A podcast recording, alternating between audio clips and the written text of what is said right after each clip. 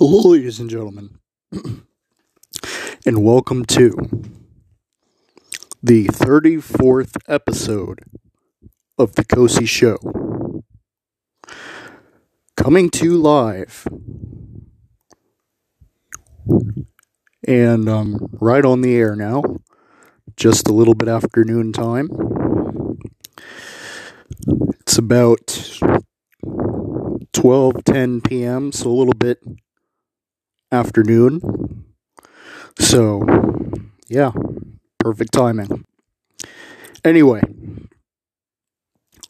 I apologize, ladies and gentlemen, um, for my. And I know I've apologized before for similar circumstances, but, um, you know, I sincerely mean it. You know, I sincerely mean I apologize, ladies and gentlemen, for my extended absence over the past, say, week or so. I just needed time to refresh my mind, reflect, put things in perspective, and, you know, take a back seat for a while.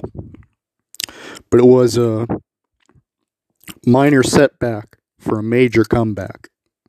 So there you go. All right. So, wow. Wow. Wow. Right? Where do I start? I have never, quite frankly, been a part of such pandemonium quite like this before. I don't think I've ever seen this, you know, crazy carousel take place in the world of sports. But that's exactly what we were treated to this week and this weekend. So, without any further ado, let's get right into it. So, let me first start off with um what took place you know early on in the week or I should say earlier on in the week um but first off I would be remiss if I didn't say let the coaching carousel begin so all right, so let's get started on that, shall we? Excuse me. I didn't say that with enough enthusiasm. Let's try that again. Let's start off, you know, on the right track, shall we? Yeah, let's do it. Okay. So there's been some apparent coaching changes over the past week or so and I'll just get right into it. First of all,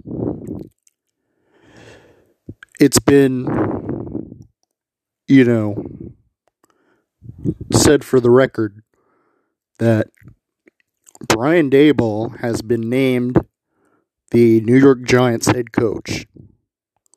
So, we have a new coach for the New York football Giants.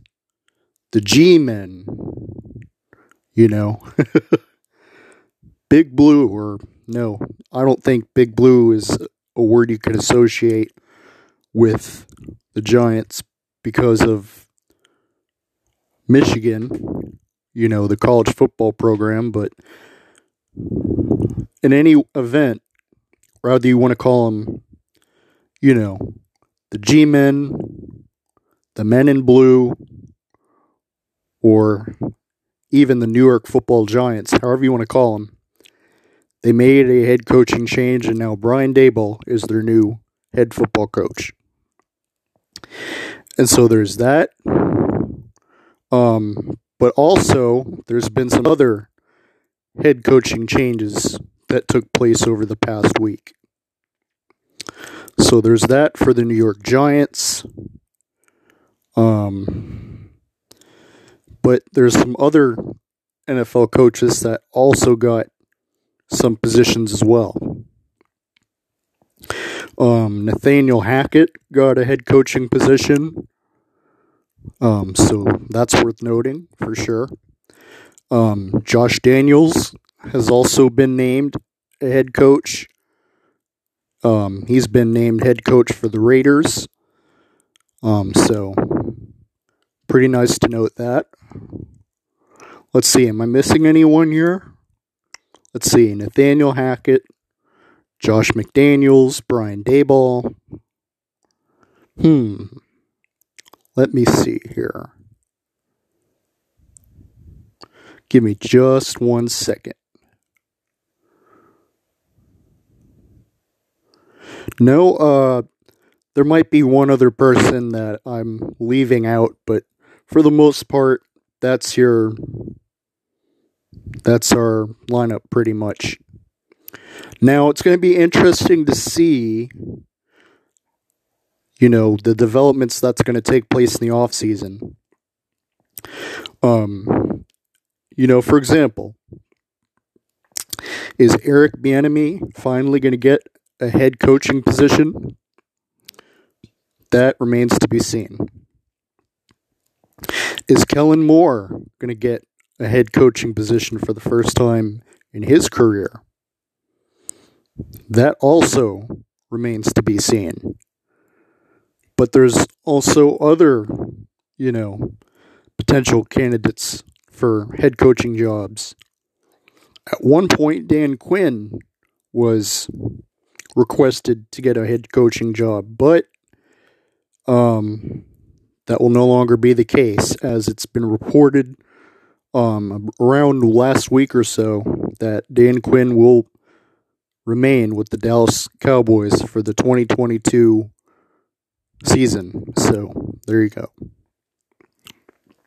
So, speaking of the NFL, let's get right into it, shall we?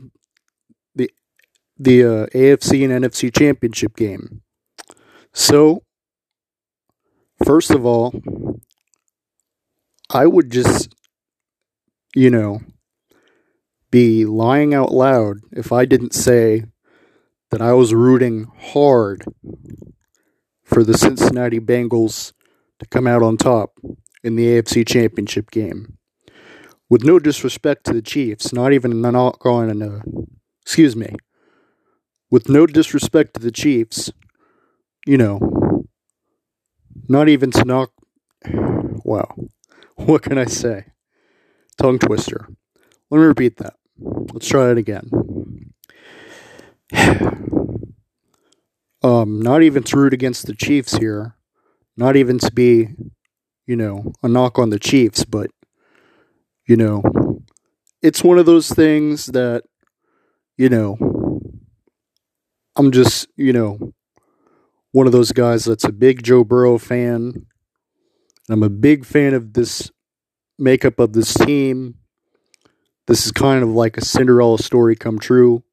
This is an underdog story a lot of people can probably relate to. And so that's why I like the Bengals as much as I do, and I'm a fan favorite of, well, I should say they're a fan favorite, but as far as, you know, being a you know, a guy that's a really big Bengals fan, that's me. So I shouldn't say I'm a fan favorite, I should say they are. But I digress. Anyway, so the Bengals went into G E yeah, G E H A Field at Arrowhead, or you can just say AKA Arrowhead Stadium. And uh, they played quite a game throughout all four quarters. It was a, you know, a knockdown, drag out slobber knocker. Both teams went head to head and absolutely just they laid it all out there. They left it all out on the field. They, you know, held no punches. Both teams you know, they gave it all they could and they gave it all they had. But in the end, only one team would come out on top. And so it became a really, really interesting development right from the start. The Cincinnati Bengals at one point trailed 18 points um, throughout the game. At one point, they were down 21 to 3 in the ball game and somehow managed to climb out of the 18 point deficit. And they erased that 18 point deficit. And of course, the Bengals drove down the field.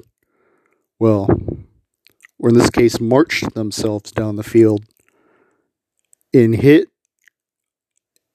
you know, a big time field goal in the clutch in the fourth quarter, late in the fourth quarter, I should say. And then, of course, the Kansas City Chiefs also answered back with a game saving field goal of their own, which sent the game into overtime. So, into overtime it went. And of course, I think I felt a lead ball drop in my stomach when the coin toss was, you know, underway. I just got really, you know, nervous and anxious and uneasy as the Cincinnati Bengals announced that they chose heads because, of course, if you're the road team, you get to choose which side of the coin you want, whether it's heads or tails. So they chose heads, but the coin flip read tails. So the Kansas City Chiefs got to possess the ball first. Now, I think most of you are familiar by now. The Kansas City Chiefs, last time they were in this position, won with a walk-off touchdown. That's right. The Kansas City Chiefs knocked the Bills out of the playoffs when they won the uh, coin flip in overtime last week in the divisional playoff game between the Chiefs and the Bills.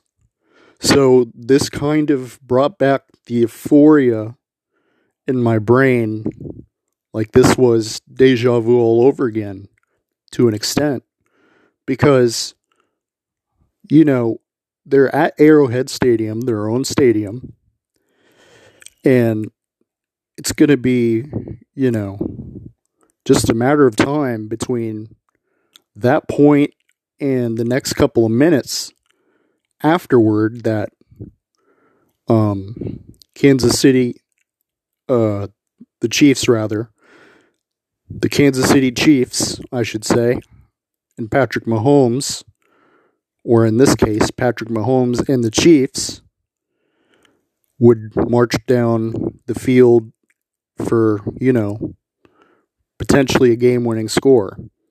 But that was not the case. But that was always a thought in the back of my mind. Like, could this really happen again? It could but luckily it didn't. Um, Patrick Mahomes kind of beat himself, and the Chiefs, I should say, beat themselves more than anything else when it came down to it. But, you know, what all came down to was Patrick Mahomes got sacked a couple of times. At one point, he fumbled the football he had a an interception at one point, and uh, he actually had another interception later on in the game. So you could say that Patrick Mahomes and the Chiefs beat themselves more than anything. But I would be remiss if I didn't give credit to the Cincinnati Bengals for pulling out, you know, their end of the bargain you know, because the Cincinnati Bengals had to work for this. And so I think you have to give the Cincinnati Bengals credit um, for, you know, being poised under pressure, for being, you know, ready in the moment, you know, not letting the moment get too big for them, you know, because Kansas City's been here before. And Cincinnati hasn't been here in a good 30 plus years. So, um, you know, that was quite the sight to see. Um, but yeah, that happened. And so after that, the Bengals got the football back and they drove down the field, or in this case, marched down the field. And they kicked the game winning field goal to send them to the Super Bowl. They became the AFC champions. They won the AFC championship game. And so now they'll be playing for the Lombardi Trophy at SoFi Stadium in Los Angeles on February the 13th. So, what a Cinderella story come true. and quite frankly, it even got me a little emotional at one point because here I am, a fan, you know, more than interested, um, you know, watching this game with interest. And you know, I'm basically just hanging on to every play, play by play by play. And, you know, to see the ball go through the uprights, oh, just provided a sense of relief. You know, just like I could breathe again, like I can inhale and exhale without being, you know, so, you know, jittery, jumpy, anxious, nervous, and all that. It was unnerving Really, it was. But the Cincinnati Bengals came out on top, and they will play for the biggest prize in the NFL the Super Bowl trophy at SoFi Stadium in Inglewood, or in this case, the greater Los Angeles area. So there you go. Moving on. So, in the NFC Championship, we had the Rams take on the 49ers. And this game would be held at the same place that's going to hold the Super Bowl February the 13th. And that is SoFi Stadium in the greater Los Angeles area, California. So, the game went back and forth, back and forth, back and forth for four quarters. That's right. This was a carousel. This game, you know, there are ups and downs and all that. But this game went back and forth for all four quarters. That's right. For 60 minutes, this game was a coin flip. You know, it all came down to who was going to make the big mistake. And ultimately, to my surprise, San Francisco was the team to make that big mistake. Now, keep in mind, going into the NFC Championship game, the San Francisco 49ers had won the last six straight meetings versus the rival, Los Angeles Rams. So, you know, with that in mind, I thought that the San Francisco 49ers would find a way to win. But when it came down to crunch time in the fourth quarter, and of course, by this point, the 49ers were deep in their own territory. They were facing a third down and long, I believe, and that's when Aaron Donald disrupted the play and Jimmy Garoppolo threw up a ill-advised pass over his head to one of the San Francisco 49ers players, but you know, it went through, you know, it I shouldn't say it went through, but it went over his head and into the lap of the other team. That's right. The pass got picked off by the Los Angeles Rams. And by this point, the score was 20 to 17 in favor of LA. So that combined with the fact that now the Los Angeles Rams, excuse me, the Los Angeles Rams were, you know, right in the driver's seat, if you will. And, you know, they're deep inside the 49ers territory by this point. So they could have, you know, kicked a field goal if they wished to, or just simply run out the clock, all that. They had all these options at their disposal.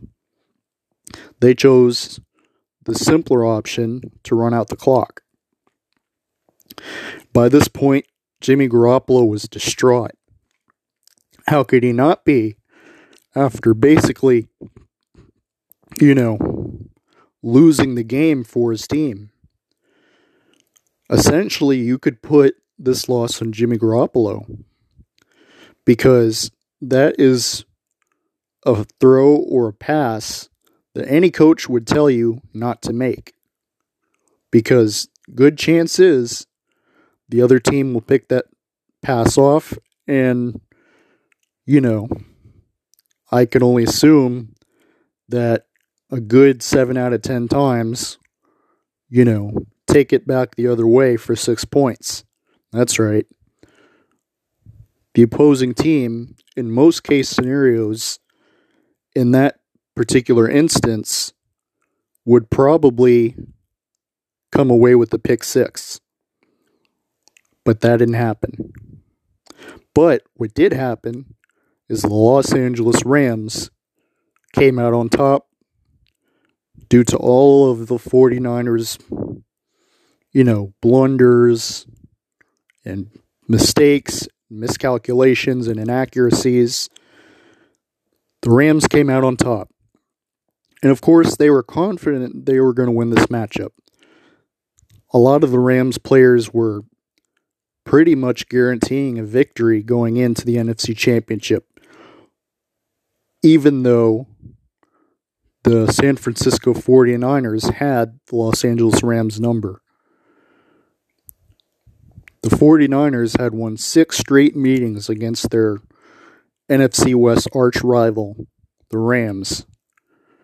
And to come out on top and break that curse, the NFC Championship game is probably, you know, no better way to do it. So, there you go. So now we have our Super Bowl matchup set we'll have Cincinnati Bengals taking on the home team in the Super Bowl, the Los Angeles Rams. Now, in the football, or I should say on the Football Power Index, it says that the Rams are favored in the Super Bowl against Cincinnati by four points, which you know, I would say doesn't mean too much. If anything, that means very little because, you know, those numbers aren't very encouraging. And the last, you know, times that the Super Bowl champion was favored by four points, they lost outright. So, um, will the Los Angeles Rams be the first to break that curse? Or will the four point spread be in favor of the opposing team yet again? We'll just have to see. Um, on paper, the Rams are, um, without a doubt, they are unanimously the better team. Um, and that goes without saying. I mean, just look at their roster from top to bottom. You have Cooper Kupp, Tyler Higbee, Matthew Stafford. You got and then you got the guys on the defensive side of the ball, but I'll get to that in a second. You also have Odell Beckham Jr., you know, guys like that. And then, of course, the Rams' offensive line, Andrew Whitworth, you know, so you got those guys on the offensive side of the ball, along with Sean McVay, who was a former quarterbacks coach and perhaps one of the best coaches possibly of this generation and Sean McVay, you know, a, a man who's already led his team, the Los Angeles Rams, to the Super Bowl a few years prior. So you add all that, and then, of course, the defensive players, or the players on the defensive side of the ball, you know, guys like Aaron Donald, guys like Jalen Ramsey, guys like you know, Von Miller, you know, those kind of guys, you know. But like I said, you know, you had those guys, like I said, Aaron Donald, Von Miller, Jalen Ramsey, you know, that's a stacked defensive line. That's a scary defense to face for anybody, for any offensive line, for any team at any time, anywhere, any place. So, therefore, the Rams are probably the favorite to win the Super Bowl um, by a long shot. Um, not even to be a knock on the Cincinnati Bengals. It's just, you know, the way it looks right now, you know, just based on paper, um, on paper, this looks like a mismatch. Um, possibly one of the biggest mismatches in Super Bowl history. And that's saying a lot, but quite frankly, um, that's not to say that it's a guaranteed win for the Los Angeles Rams. It's just saying that if you're a Los Angeles Rams fan, I mean, it'd be hard not to like those odds. Um, you know, so you you uh, excuse me, you mentioned that. Um, excuse me. I say that not to mention the fact that they're playing in SoFi Stadium of all places, their home stadium. It makes for an electric atmosphere.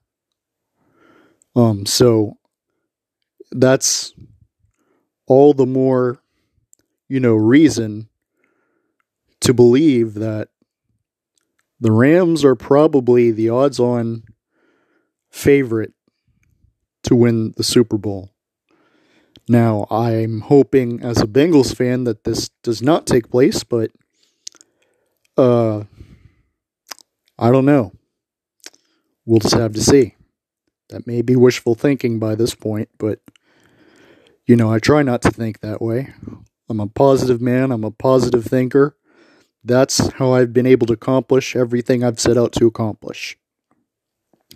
But anyway, so the Rams will be taking on the Bengals in the Super Bowl. And if you were to be a, a betting person, you would bet on the Rams to win the Super Bowl. But that's such a easy bet to the point where that's not even fair, really. I mean, unless you were to put a sizable amount of money on it. And by sizable amount of money, I'm not talking, you know, 5, 10, 20, 30, 40, 50 $50. I'm talking, you know, more than that. So, like I said, I'm not talking, you know, one, two, three, four, five, ten, you know. The list goes on and on. I'm not talking $1, $5, $10, $20, $30, $40, $50. I'm talking $100 or more. Unless you're willing to make that kind of bet, and maybe that's, you know, a little unrealistic, but unless you're willing to make that kind of bet, and maybe those numbers are outrageous, but nevertheless, unless you're willing to bet on those odds, then quite frankly, that's kind of that's kind of a cheap victory. You know, that's kind of a bet you know you win. And what's a you know, what's the point of making a bet if you know you're going to win the bet? You know, it's kind of like you know, the Rams playing in their home stadium, you know? The advantage is in their favor regardless of if it's going to be all Rams fans or all Bengals fans or a mixture of the two, a mixed crowd. The Rams are on their home floor. So this will probably feel like a regular season game to them. So it's just like taking candy from a baby, basically. So if you're willing to bet money on this game, then you might as well bet, you know, sizable amount of money, maybe a hundred dollars or more. Um, and if you lose, well, then that's on you. But if you win, then quite frankly, you could be up to a hundred dollars richer. Who knows? But anyway, um, not to get carried away here. Um, I would just say, you know, to end it, you know, let me just let me just say this. I'm gonna end it on this note. I'm gonna leave you with this. So on the way out of this particular part of the Super Bowl discussion, the Rams, um, basically they're playing with house money because at this point in time, you know, they're only the second team in Super Bowl history to be playing the Super Bowl in their home stadium. The smart money says the Rams should win this game um, because they're the better team, because they're the more talented team, because they're the more experienced team. You know? And it it's not hard to argue with those results. Um but then again, this game has not been played yet. So let's not you know, let's not jump to conclusions here. But it is what it is. We'll see what we'll see what happens February the 13th. So that should be a good one. But now let's talk about the Cincinnati side of things. You have Joe Burrow, who's a second year quarterback, um, coming back from an ACL tear, for one, but taking this Bengals team to the playoffs and, of course, to the AFC Championship game and now to the Super Bowl. No one expected Cincinnati to be here. No one, you know, thought that, oh, hey, the Bengals have a shot to win the Super Bowl. Hey, the Bengals, they'll probably win the AFC Championship. Hey, the Bengals will probably win the AFC North. No one said that.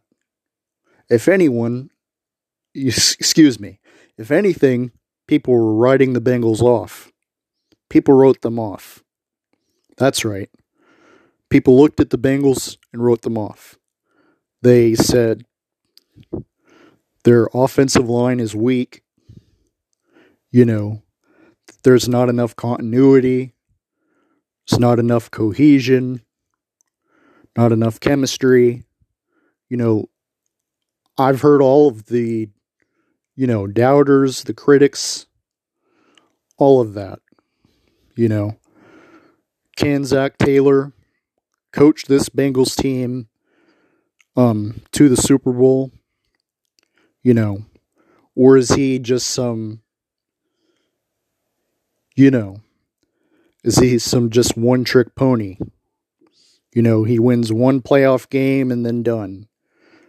You know, is Zac Taylor the truth? Or is he a one and done playoff type coach? So, in other words, is Zac Taylor the real deal? Or is he a one and done playoff game kind of coach? And all those questions were answered well into this point. Um, all those questions were met with emphatic yeses all across the board. All those questions were met with a stamp of approval. Yes, yes, yes. The Cincinnati Bengals are worthy of being in the Super Bowl. They are worthy of getting to this point. They deserve to be here. They've earned the right to play in the Super Bowl. They earned the AFC Championship. They won the AFC North. And of course, they won the AFC. So therefore, by all means, Cincinnati deserves to be here. Here.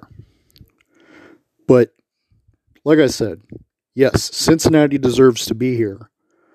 But just because you deserve to be here, just because you've earned the right to be here, just because you deserve it, you know, does not necessarily mean you're going to win it.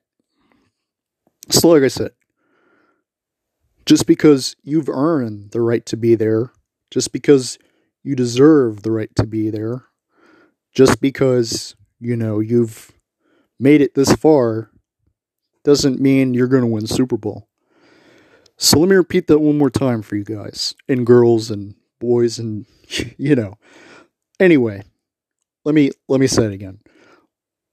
Let me repeat this for all you ladies and gents, boys and girls, cats and dogs out there.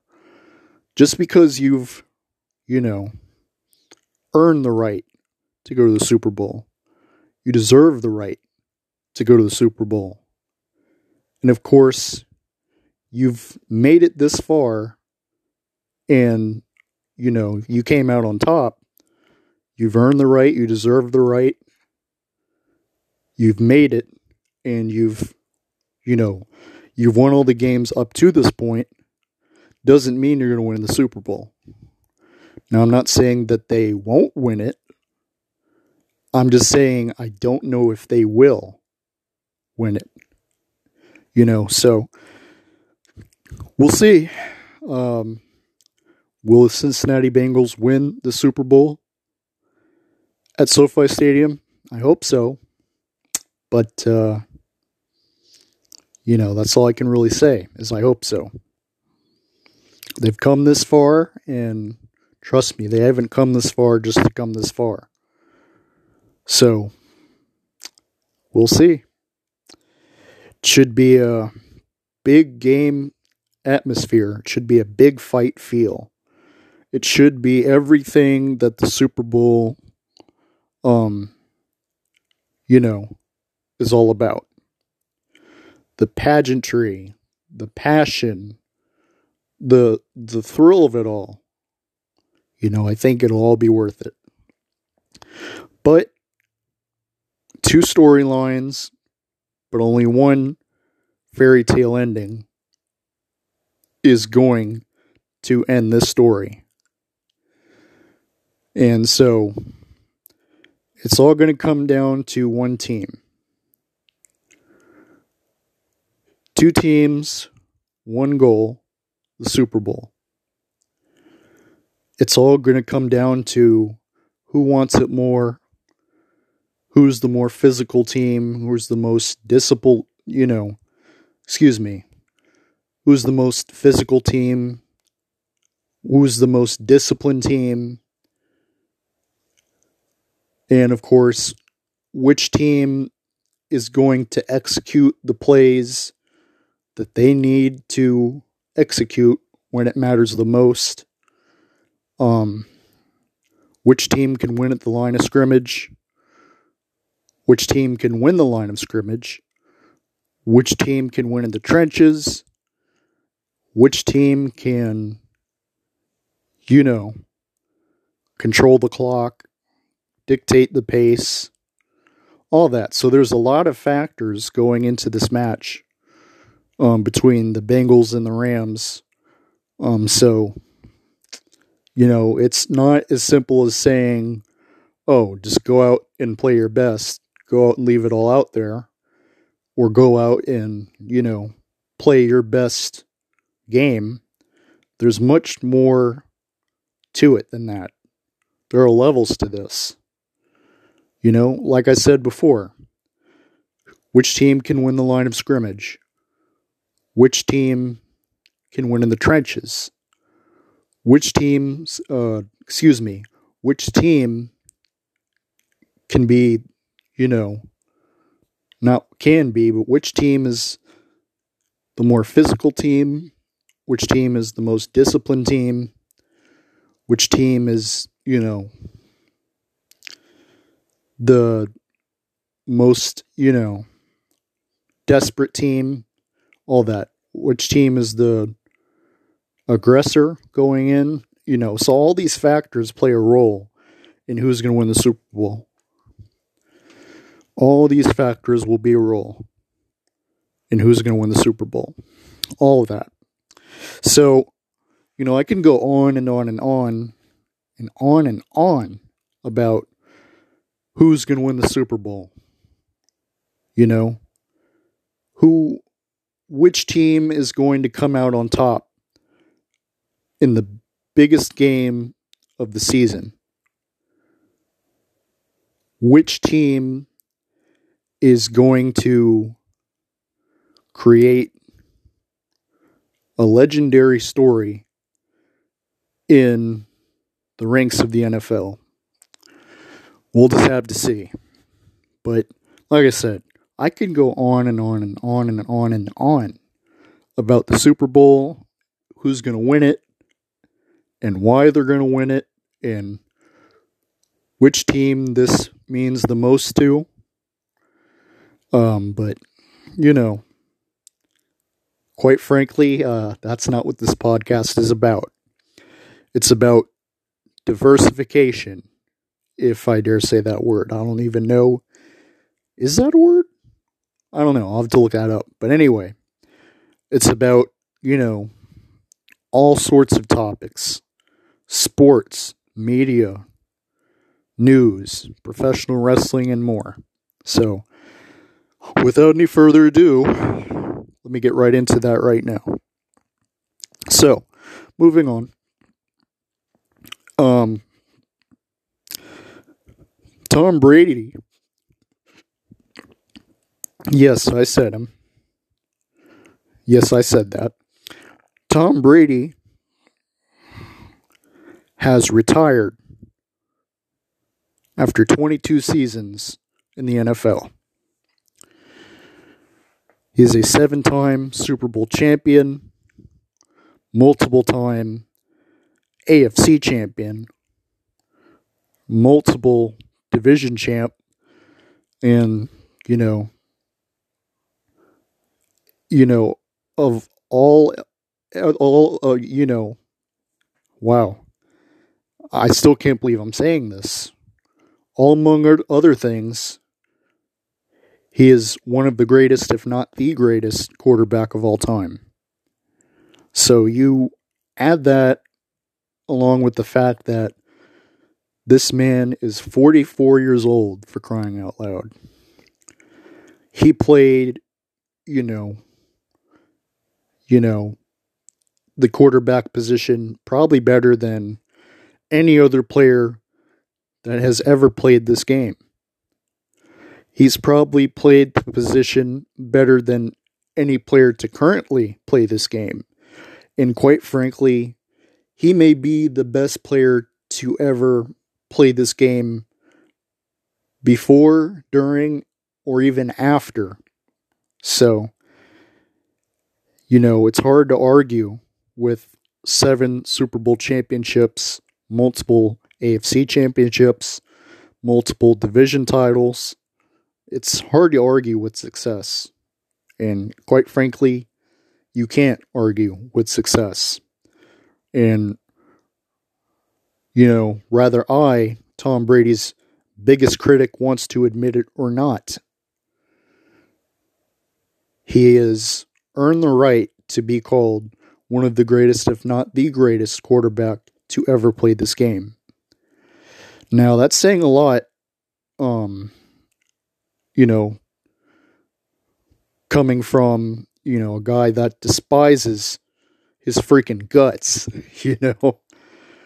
You know, but it is what it is. I hate his guts. Tom Brady, that is, but you know, that's for personal reasons. You know, there's, you know, Deflategate, Spygate, and whatever else, you know, but despite all of that, he has earned his accolades. Um, he's earned his accomplishments. And of course, he's earned all of his respect. And I can't take that away from him. Now, was it earned? Like, honestly and truthfully? Like I said, there's Spygate, Deflategate, Spygate 2.0. Um, that's kind of a gray area, but I won't even get into that. Um, the fact is, the fact of the matter is, Tom Brady has done what probably no other quarterback will ever be able to do. Win seven Super Bowls, win multiple AFC championships, and multiple division titles. And not to mention, he has the passing touchdown record, and that's probably going to stand for quite some time. Not to mention all the other records that he has, which may never be broken. So, yeah. That and he, uh, you know, he's a class act. He really is. Even in defeat, he is great on and off the field. So, um, congratulations, Tom Brady, for um all of your accolades. Seven Super Bowl titles, several division titles, multiple AFC championships. Um, but he has called it a career.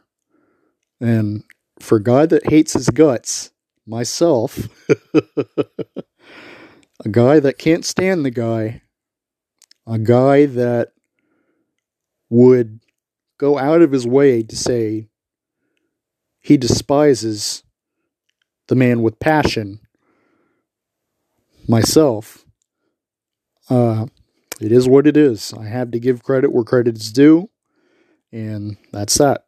So there you go. Okay, so moving on. Um, I want to talk about some professional wrestling news now, and I'm to get right into it. So, the Royal Rumble pay per view event, or pay per view special, or premium live event, whatever you want to call it, took place this past weekend, Saturday, Saturday night rather. Um, and that was probably the best pay per view um, overall so far in quite a while. Probably the most well rounded um, pay per view um, all across the board. So, of course, we had the women's Royal Rumble match, and that was,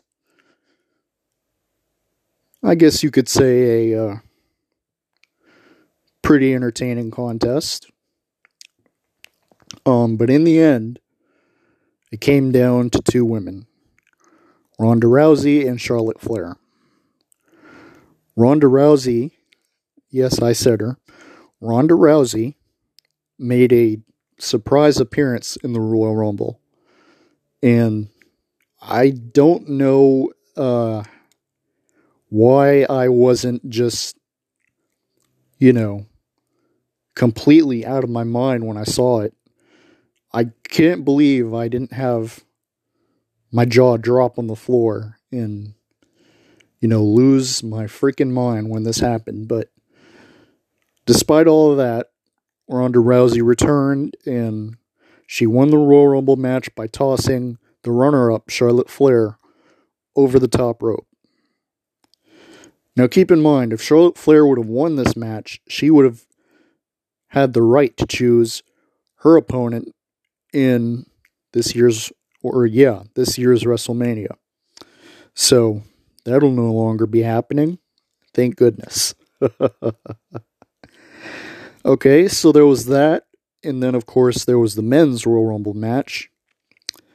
Um, not to take anything away from the women's Royal Rumble match, but I feel like, um, you know, both uh, the women's Royal Rumble match and the men's Royal Rumble match had pros and cons.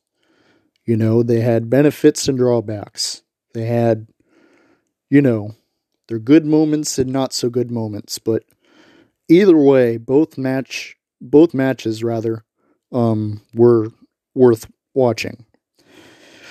But um, I want to talk a little bit about the men's Royal Rumble match now, and that's what I'm going to do. So in the men's Royal Rumble match, um, some familiar faces, of course, showed up. Even those from past generations and past eras. You know? So, you had all that combined with the fact that all of these men were fighting for a shot at a champion of their choosing at WrestleMania. So you have all these guys fighting for a chance to headline WrestleMania and choose a champion of their choosing at WrestleMania.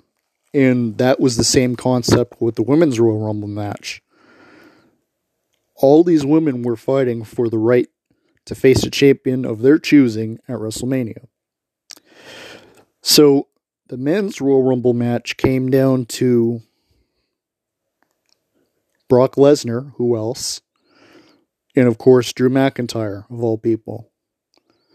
Two men that have been, you know, notorious with the main event. And of course, two men that have been uh you know, synonymous with the main event scene. Two men that, you know, the premier, yeah, two of the premier uh, WWE superstars, you know, on the card. So, and of course, they're more than a little bit familiar with each other. Drew McIntyre had defeated Brock Lesnar for the WWE Championship a few years prior. So this was kind of like Brock Lesnar's, I guess, revenge tour, I guess you could call it. But it was more or less his validation, if you could call it that. So that happened in the men's Royal Rumble match. Brock Lesnar won the men's. Ronda Rousey won the women's Royal Rumble match. Um, and then, of course, this was all due to the fact that Brock Lesnar faced Bobby Lashley for the WWE Championship. And, of course, lost that match due to uh, a lot of controversy. There was a lot of outside interference and a lot of, you know, strings pulled um, during that match that saw Bobby Lashley take that WWE Championship away from Brock Lesnar. Paul Heyman, his ex manager, turned on him at the end of the match and aligned himself once again with the tribal chief, the head of the table, the end all be all, Roman Reigns. So it's going to be interesting to see what takes place this Friday night on SmackDown and even tonight on Monday Night Raw. So I'm definitely going to be, excuse me, I'm definitely going to be watching both of those shows with interest tonight and on Friday night. So stay tuned to be continued. Okay, So I'm coming down to the final minutes of the show here. You know, I'm coming down to the nitty gritty, coming down to the final segments of the Kosi Show podcast. And, you know, I wanted to once again say, um, you know, I can't stress it enough. I apologize sincerely for my hiatus over the past week or so. You know, I haven't, you know, been living up to my word when it comes to doing this podcast.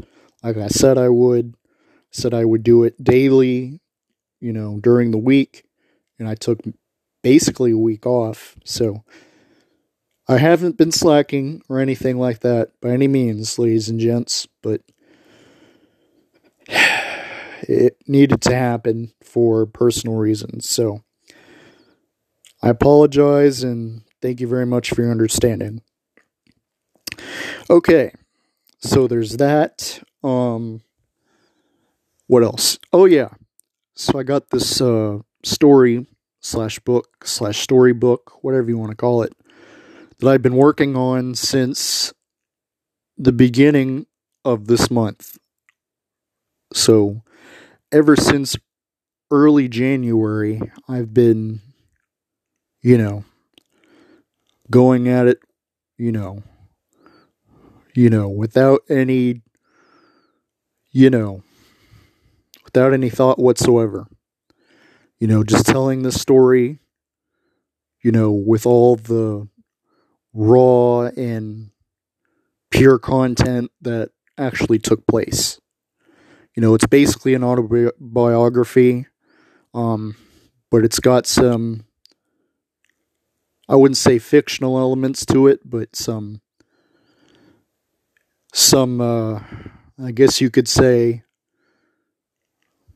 um, you know, very surrealistic um, elements to it. So, I wouldn't say non fictional elements by any means, but very surrealistic um, events, you know, took place while I was going through this journey. So, again, I wouldn't say fictional elements by any means were in the story, but definitely surrealistic um, moments took place during the story and I plan doesn't mean it's going to happen, but I plan on you know publishing you know this on YouTube and you might ask how can you publish a story via YouTube?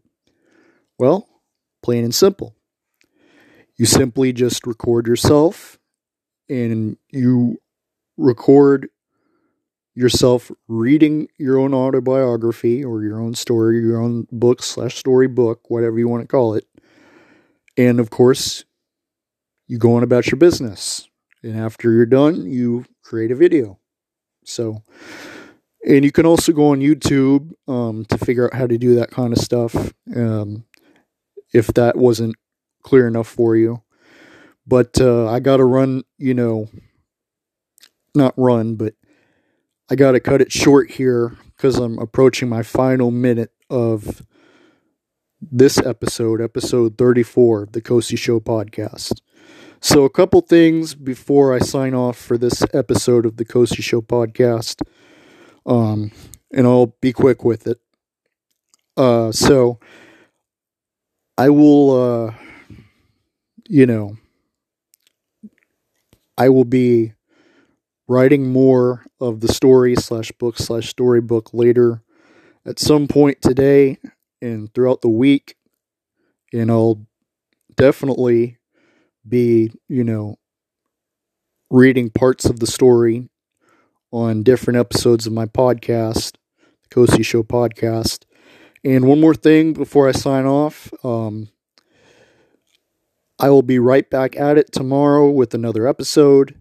So stay tuned and uh, to be continued. So definitely look for me on Spotify or Anchor or wherever you can find the Kosi Show podcast. This is me, Kosi, saying goodbye until next time. Thank you. You all take care.